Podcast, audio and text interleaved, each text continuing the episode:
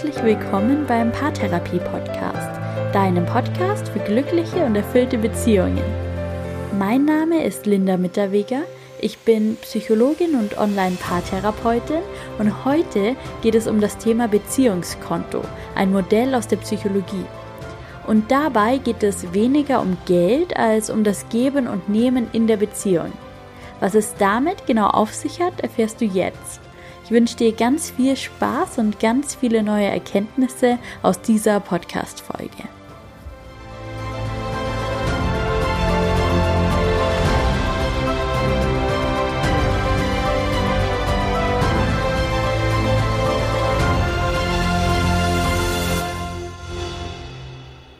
Hallo und schön, dass du wieder da bist bei dieser ersten Folge im neuen Jahr.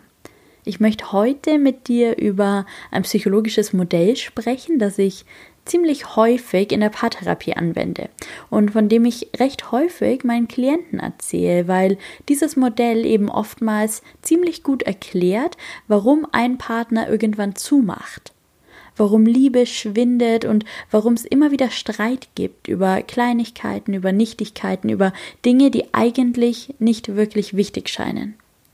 Es geht um das psychologische Modell des emotionalen Beziehungskontos. Vielleicht hast du davon schon mal gehört. Es wird auch oft bezeichnet als das Modell von Thomas Gordon. Allerdings muss man ehrlicherweise sagen, dass er dieses Modell gar nicht erfunden hat, sondern nur für sein eigenes Konfliktlösungsmodell darauf zurückgreift. Es stammt stattdessen von John Gottman und Howard Markman und die haben die Grundlagen ehelicher Zufriedenheit untersucht und dabei haben sie dieses Modell entwickelt. Das Beziehungskonto funktioniert ganz ähnlich wie ein normales Bankkonto. Wenn du mal an dein Bankkonto denkst, dann gibt es da einen Kontostand und immer wieder hebst du Geld ab, entnimmst Geld vom Konto für verschiedene Anschaffungen, du tätigst verschiedene Ausgaben und dein Kontostand sinkt. Und dann gibt es ab und zu Einzahlungen, zum Beispiel dein Gehalt oder vielleicht hast du einen Nebenverdienst, vielleicht bekommst du ein Geldgeschenk, vielleicht gibt es mal extra Weihnachtsgeld. Dieses Geld landet dann auf deinem Konto und dein Kontostand steigt wieder. Und wenn es mal einen Monat gibt, in dem du sehr viele Ausgaben tätigst, in dem du mehr abhebst, als eingezahlt wurde, dann bist du im Minusbereich, im Dispo. Und dafür fallen Zinsen an. Und das sind auch gar nicht mal wenig. So funktioniert ein übliches Bankkonto. Und ganz ähnlich funktioniert auch ein Beziehungskonto. Auch hier bezahlst du ein. Und zwar in Form von Aufmerksamkeiten gegenüber deinem Partner, in Form von Geschenken, von Taten, von Worten. Du merkst schon, dass es nicht immer um materielle Einzahlungen geht. Du bekommst sehr wahrscheinlich ein paar Punkte auf deinem Beziehungskonto gutgeschrieben, wenn du deinem Partner ein Geschenk mitbringst ein Strauß Blumen, das Lieblingsessen, ein schönes Schmuckstück. Aber ganz sicher bekommst du auch Punkte gut geschrieben und zahlst somit auf das Konto ein, wenn du deinem Partner zuhörst, wenn du ihn ernst nimmst, wenn du dir Mühe gibst, seine Gedanken und Gefühle nachzuvollziehen, wenn du dir Zeit für ihn nimmst. Und auch von dem Beziehungskonto wird hin und wieder abgehoben, nämlich genau dann, wenn du mehr nimmst, als du gibst wenn du die Gefühle deines Partners verletzt, wenn du seine Bedürfnisse übergehst, wenn du sein Vertrauen missbrauchst, ich werde dir da später noch ein paar konkrete Beispiele bringen, immer dann hebst du was vom Konto ab. Und wenn du davor regelmäßig eingezahlt hast, wenn du dafür gesorgt hast, dass dein Konto im Plus ist, dann wird das meistens verziehen und fällt nicht so sehr ins Gewicht. Schön ist es natürlich trotzdem nicht und es ist auch nicht gut für deine Beziehung. Aber es lässt sich eben nicht immer vermeiden, das weiß ich auch. Richtig schwierig wird's, wenn ein Partner über einen längeren Zeitraum oder in einem größeren Ausmaß vom Konto abhebt. So dass er irgendwann wirklich im Minus ist, dass sein Konto irgendwann leer ist, wenn nicht sogar überzogen. Es ist jetzt nicht so, dass du zu Hause eine Strichliste haben solltest darüber, was dein Partner für dich getan hat und was eben nicht. Das Beziehungskonto, das läuft tatsächlich meist komplett unbewusst ab. Und das Beziehungskonto, das gibt es nicht nur in der Partnerschaft, auch in der Freundschaft spielt das zum Beispiel oft eine Rolle. Vielleicht hast du auch schon mal so eine Freundschaft geführt, bei der du das Gefühl hattest, dass du dich da mehr reinhängst, dass dir mehr daran liegt, dass du dich mehr anstrengst. Dann war es wahrscheinlich so, dass du immer brav auf das Beziehungskonto eingezahlt hast in dieser Freundschaft, dadurch, dass du dich zum Beispiel regelmäßig gemeldet hast, dass du Verabredungen eingehalten hast, dass du dich auch nach dem Befinden dieses Freundes oder dieser Freundin erkundigt hast. Und die andere Person, die hat hauptsächlich abgehoben. Und so seid ihr möglicherweise ins Ungleichgewicht gerutscht, du hast dich vielleicht vernachlässigt gefühlt und möglicherweise hast du sogar die Freundschaft beendet ganz ohne dieses Modell des Beziehungskontos zu kennen, aber doch irgendwie durch seine Auswirkung. Und jetzt siehst du auch schon, was im schlimmsten Fall auch passieren kann, wenn in einer Partnerschaft ein Partner sein Beziehungskonto dauerhaft überzieht. Es kann passieren, dass der andere Partner dann mit dem Gedanken spielt, diese unausgeglichene Beziehung zu beenden, weil er keine Lust mehr hat diesen Partner, der da ständig im Dispo hängt und seine Schulden nicht zurückzahlt, noch weiter durchzufüttern, emotional. Das Beziehungskonto ist also wirklich eine Metapher für die Bemühung um die Beziehung, für das Interesse aneinander, für vertrauenswürdiges Verhalten. All das wird von deinem Beziehungskonto abgebucht oder auf dieses Konto eben einbezahlt. Und deshalb ist es auch immer so, dass es in jeder Beziehung zwei Konten gibt. Dein Beziehungskonto und das Beziehungskonto deines Partners. Ihr habt also nicht ein gemeinsames Konto, sondern jeder hat sein eigenes. Und auf dein Beziehungskonto zahlt dein Partner ein und auf sein Beziehungskonto bezahlst du ein. Und ob du genug einbezahlt hast, ob du genug Interesse gezeigt hast, dich genug bemüht hast, darüber entscheidet dein Partner. Andersrum ist es natürlich genauso. Ob die Worte oder Handlungen deines Partners als Plus auf deinem Beziehungskonto landen, das entscheidest du. Vielleicht hast du auch schon mal die Erfahrung gemacht, dass du etwas Liebevolles oder etwas Gutes für deinen Partner getan hast, aber es ist gar nicht angekommen. Es hat ihn überhaupt nicht besänftigt zum Beispiel oder erfreut, so wie du das geplant hattest, weil er entscheidet, was bei ihm ankommt. Das kann damit zu tun haben, dass ihr verschiedene Liebessprachen sprecht und du in einer Währung auf sein Konto einbezahlst, die er gar nicht annimmt. Dazu gibt es auch eine Podcast-Folge, falls du das Konzept der fünf Sprachen der Liebe noch nicht kennst.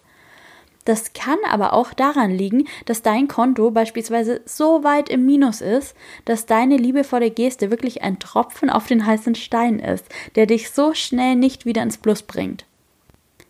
Es gibt einige Worte, Taten, Handlungen, die sowohl dafür sorgen können, dass auf das Konto einbezahlt wird, als auch dafür, dass abgehoben oder überzogen wird. Nehmen wir beispielsweise das Thema Versprechen. Wird ein Versprechen eingehalten, wird einbezahlt. Wird es gebrochen, wird abgehoben. Oder genauso ist es mit Erwartungen. Werden Erwartungen geklärt und auch erfüllt, wird einbezahlt. Werden Erwartungen enttäuscht oder nicht eingehalten, wird abgehoben. Oder das Thema Treue. Untreue gibt Minus auf dem Konto, ein fettes Minus meistens. Treue gibt Plus. Allerdings sind wir da schon beim nächsten Thema Dinge voraussetzen. Zu Beginn der Beziehung, wenn Paare frisch verliebt sind, dann zahlen sie meistens kräftig ein, Sie nehmen sich viel Zeit füreinander, sie überlegen sich Überraschungen für den Partner, sie tun Dinge gerne dem Partner zuliebe, sie geben sich Mühe, präsentieren sich von ihrer besten Seite. Und oft ist es so, dass dieses Engagement für die Beziehung dann mit der Zeit abnimmt. Oft ist es dann bereits so, dass so ein großer Puffer auf dem Konto ist, dass man davon noch eine Weile ganz gut leben kann, dass es nicht direkt eine Krise gibt, weil mal nichts einbezahlt wird. Aber dieser Puffer, der ist mit der Zeit auch aufgebraucht. Einerseits, weil man immer mal die ein oder andere Situation hat, die dazu führt, dass was vom Konto abgehoben wird. Andererseits, weil, und da sind wir beim Thema, Dinge oft als selbstverständlich vorausgesetzt werden. Zum Beispiel Treue. Für Treue gibt es wahrscheinlich nicht jede Woche einen Pluspunkt, weil wenn man in einer monogamen Beziehung lebt, man einfach davon ausgeht, dass der Partner treu ist. Aber auch Kleinigkeiten werden vorausgesetzt. Zu Beginn, wenn ihr euch kennenlernt, bringt dir dein Partner vielleicht jeden Morgen einen Kaffee oder einen Tee ans Bett. Und du freust dich, du fühlst dich verwöhnt, du fühlst dich geliebt. Ein fettes Plus auf dem Beziehungskonto. Das läuft auch ein paar Monate vielleicht ganz gut und dann hat dein Partner keine Lust mehr. Vielleicht möchte er auch gern mal liegen bleiben, vielleicht wird er selbst gern mal eine Tasse Kaffee ans Bett bekommen. Er bleibt liegen und er hört auf damit. Mit dieser kleinen liebevollen Geste, die sich schon ziemlich gut etabliert hat in eurer Beziehung. Und was passieren kann, ist, dass an dem Tag, an dem dein Partner dir keinen Kaffee ans Bett bringt, du unbewusst einen Minuspunkt auf seinem Konto verbuchst. Und so bekommt er für etwas, das ein Extra war, das ein Pluspunkt wert war zu Beginn eurer Beziehung, plötzlich einen Minuspunkt, weil er dieses Extra unterlassen hat. Und weil es schon selbstverständlich geworden ist, weil du es vorausgesetzt hast. Fällt dir vielleicht was ein in eurer Beziehung, das in diese Kategorie zählen könnte? Wenn man genauer drüber nachdenkt, bemerkt man, wie unfair das ist, wie ungerecht, wie ungerechtfertigt auch. Und trotzdem ist es so in vielen Beziehungen. Das ist oft der typische Verlauf. Und dass es so ist, das lässt sich nicht vom einen auf den anderen Tag ändern. Aber vielleicht ist für dich diese Folge ja auch gerade ein Anlass, mal drüber nachzudenken und da vielleicht aktiv was zu verändern. Fakt ist, jeder hat in einer Beziehung im gleichen Maß dafür Sorge zu tragen, dass sein Konto im Plus ist, dass er regelmäßig einzahlt und somit dafür sorgt, dass sich der Partner gewertschätzt, geliebt, verstanden fühlt. Und deshalb möchte ich dir jetzt zum Abschluss dieser Folge noch vier Tipps mitgeben für einen guten Umgang mit eurem Beziehungskonto. Tipp Nummer eins: Check immer mal wieder den Kontostand und sprecht auch darüber. Fragt euch immer mal wieder, wie stehe ich gerade bei dir? Tauscht euch darüber aus, über eure Wahrnehmung, über eure Gefühle, regelmäßig, am besten wirklich jede Woche. Dann fällt es nämlich direkt auf, wenn einer nicht mehr einzahlt wenn einer sich mit irgendwas alleingelassen fühlt. Das kann auch sein, ich habe das Gefühl, ich bin gerade der einzige von uns beiden, der in die Beziehung investiert und sich Zeit für die Beziehung nimmt. Dann klärt das sofort und wartet nicht ab, bis es zu spät ist. Und das ist auch direkt Tipp 2. Sprecht häufige Abbuchungen an, und zwar nicht erst, wenn ihr im Minus seid. Du darfst zu deinem Partner sagen, ich nehme gerade wahr, dass ich mich sehr für unsere Beziehung ins Zeug lege und ich brauche, dass du da mitziehst. Ich brauche was von dir. Das ist erlaubt. Es geht da um euch beide. Das sind keine zu großen Forderungen. Das ist deine Wahrnehmung. Vielleicht nimmt dein Partner die Situation anders wahr, das ist auch in Ordnung. Wahrnehmung ist ja sehr subjektiv, aber dann schafft Raum, um euch darüber auszutauschen. Tipp Nummer drei, tauscht euch darüber aus, wie ihr einzahlen könnt. Das ist ein Teil des Austauschs. Sprecht darüber, was euch gut tut, was der Beziehung gut tut. Lobt einander auch, wenn ihr eine Einzahlung vom anderen bemerkt. Spart da nicht mit Komplimenten, so zahlt ihr nämlich übrigens selbst wieder ein beim anderen. Acht also darauf, wann dein Partner einzahlt und sag ihm, dass du das bemerkst. Und wenn du das Gefühl hast, dass du einzahlst, ohne dass dein Partner das bemerkt, dann sprech es an, frag nach. Vielleicht ist das ja eine Währung, die dein Partner einfach nicht versteht. Und abschließend Tipp Nummer 4, tauscht euch auch darüber aus, wann ihr abhebt. Ohne Druck, ohne Erpressung. Sag deinem Partner einfach, wenn du bemerkst, dass er vom Beziehungskonto abgehoben hat. Vielleicht ist es ihm nämlich gar nicht aufgefallen. Sag ihm zum Beispiel, als du gestern zu spät zu unserer Verabredung gekommen bist, hat mich das geärgert und es hat mir auch die Stimmung vermiest. Ich bin dir deshalb jetzt nicht mehr böse, ich will nur, dass du es weißt, dass du weißt, was das mit mir macht. Seid da offen und bleibt da miteinander in Kontakt, bleibt in Kontakt über euer Beziehungskonto, über euren Kontostand. Ihr könnt wirklich nur dazulernen.